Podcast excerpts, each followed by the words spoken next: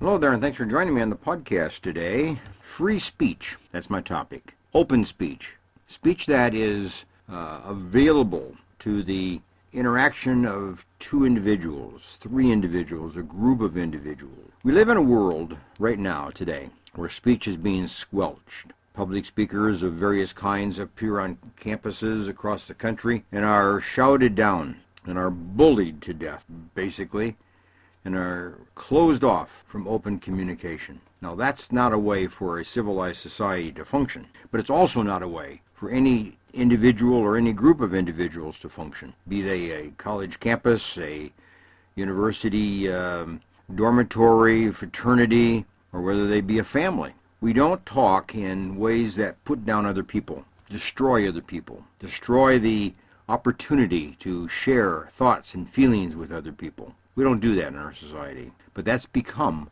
what our society is today. We have many, many examples of that being shown to us across the country, and that's most unfortunate. You know, there are people who grow up in a family where mother and father do not talk except for the basics. Open communication is minimal. In fact, the interchange between child and parent is minimal. And children are basically not taught how to speak how to share feelings, how to share ideas, how to take ideas and debate them or discuss them. You know, Martin Luther grew up in a home where his father every single evening engaged the children in a conversation around the dinner table, and he taught them how to analyze a topic, share the topic with the family, and then defend the topic and discuss the topic with the family. And Martin Luther became one of our great orators of the day. And others across the country give similar examples to that. How did you grow up? Did you grow up in a family that spoke openly and encouraged open conversation, or do you grew up? Did you grow up in a family that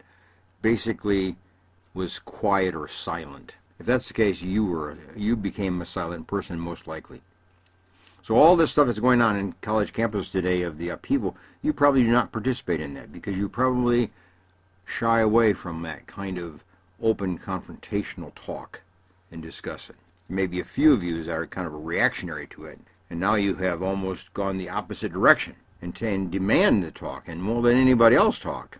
But then some of you have grown up in a home where, as you spoke, you were criticized, you were put down. Bombastically, you were attacked by the father or the mother or an older brother or an uncle or grandparent or whomever it might be. And you learned to either debate and argue or you learn to just squelch your thinking and your feelings and put it and stuff it to yourself. But if you grew up in a home where you were attacked and then you counterattacked, you probably were part of or have become part of this upheaval on college campuses today of not letting anybody else talk unless they agree with you or you're going to say what you want to say. You know, some of us grew up in homes where we were allowed to talk, but we were all interrupted, always interrupted. Given opportunity to talk, and then somebody speaks over you or interrupts you, and it's just frustrating. So you don't learn to really communicate well.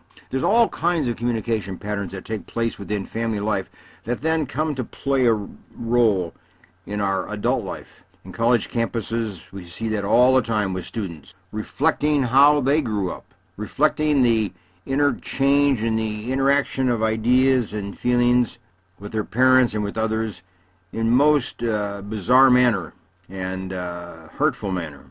So this is not a good situation currently going on in our college campuses, particularly the uh, liberal Democratic side squelching anybody that speaks on the conservative or Republican side of an issue or argument. So it's going to get worse. It's not going to get better.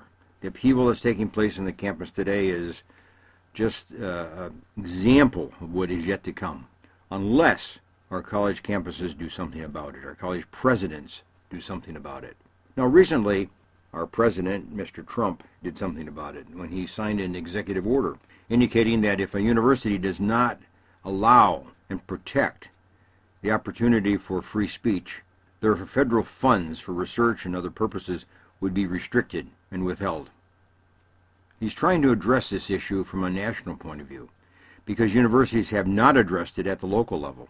Presidents of universities have been quiet on this issue, unfortunately so. Now let's take a look at something that's happened historically. In 2015, the University of Chicago formed a committee of several lawyers to sit down and draw up a statement articulating the university's overarching commitment to free, robust, and uninhibited debate and deliberation among all the members of the university community. So they met for weeks and weeks and weeks, trying to draft a statement that would be acceptable to the university but be an example to other universities uh, as well. It's become known as the Chicago Statement on Principles of Free Speech, particularly designed for the college campus, the university campus.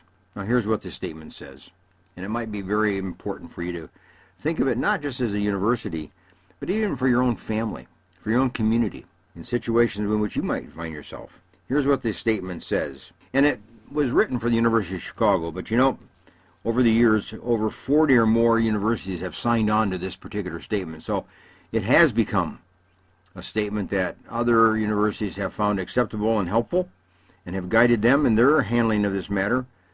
So they're using this statement as well. But I'll read it from the point of view of the University of Chicago because they adopted it. Because the University of Chicago is committed to free and open inquiry in all matters, the statement says, okay?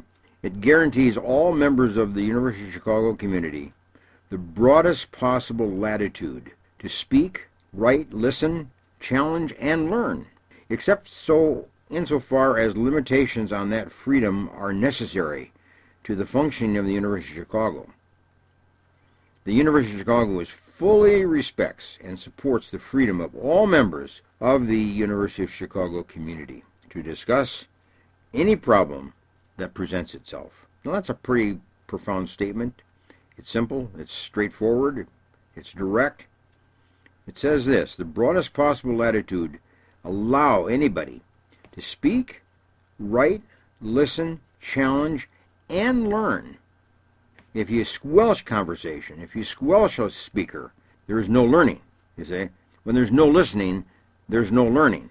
When there's no reading, there's no learning. So what they're trying to say here in this particular statement is give opportunity to anyone and give them the latitude to go ahead and speak and write and listen and challenge so we can learn.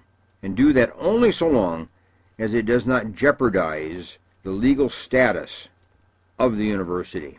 See, it's not it was not designed or free speech is not designed in such a way to uh, put down the university or put down groups of people within the university or uh, any nationality or racial group or whatever within the university. It's not designed for that.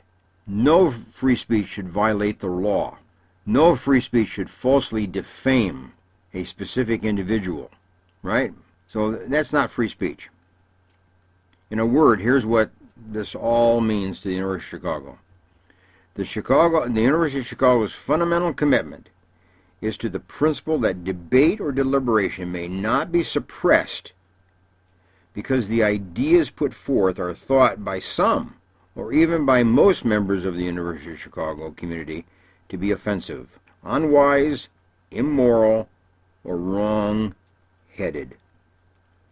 It is for the individual member of the University of Chicago community, not for the institution, not for the uh, University of Chicago, as an institution, to make those judgments for themselves, and to act on those judgments not by seeking to suppress speech, but by openly and vigorously contesting the ideas that they oppose, and indeed even fostering open communication, free thought, and free expression. Now that's what the University of Chicago attempted to do in this uh, statement that they drafted. And it's become a model, it's become an example to the other universities across the country. Now, if every university adopted that particular statement or some various modification of it appropriate to each school, we would not have the upheaval, the riots that are taking place on university campuses today. We wouldn't have that. We would have students coming together as they did in the 60s, as they did in the 70s, as they did in the 80s, coming together and listening and having rigorous debate and open discussion on whatever topic that might be religious in nature, political in nature, sociologic in nature, or whatever. Now, I went to school in the 60s, and uh, we had all kinds of speakers come on campus, many of which I did not appreciate. And I'm sure there were camp, campus speakers that came that other people didn't appreciate. But we never had an upheaval. We never had a riot on campus. We never shut down any speaker. If you didn't agree or didn't want to listen to it, didn't want to learn, you didn't go. If you wanted to learn, if you wanted to be open-minded, if you wanted to have an education, you went and listened and you learned from it and you participated in the debate of, of the session and you encouraged debate afterwards among your peers and your friends. That's how universities function. That's how people learn in the context of a university. But it's the same thing in the family, same thing in the home. Open communication is necessary. Free communication is necessary. Robust discussion and debate is necessary. Parents are to be an example, but parents are also to teach their children to be an open, discussing, communicating in the family, beyond the family, in the school, in the church, in the on the playground, in clubs and groups, or wherever your kids will go. They need to be a person of thought, a person of discussion, a purpose of or a person of talk, a person of sharing, a person of open listening and learning, as well as teaching others. So as a parent, take this as a challenge. Don't just put down universities for the way that these riots are taking place these days, but learn that that's not the way that you want to teach your child to behave when they become at the university level of age, or they go out in society and deal with people of different points of view. You want them to be open and free and to be respectful and considerate of others. So teach that in the home be that in the home and be a home that discusses, be a home that uh, engages in thought discussion and thought debate and uh, various points of view that can be expressed and learned from. So that's your job as a parent. And we'll be far better when our kids go to the university and become part of the dialogue of their general community later on. Hey, nice to have you with me, and bye for now.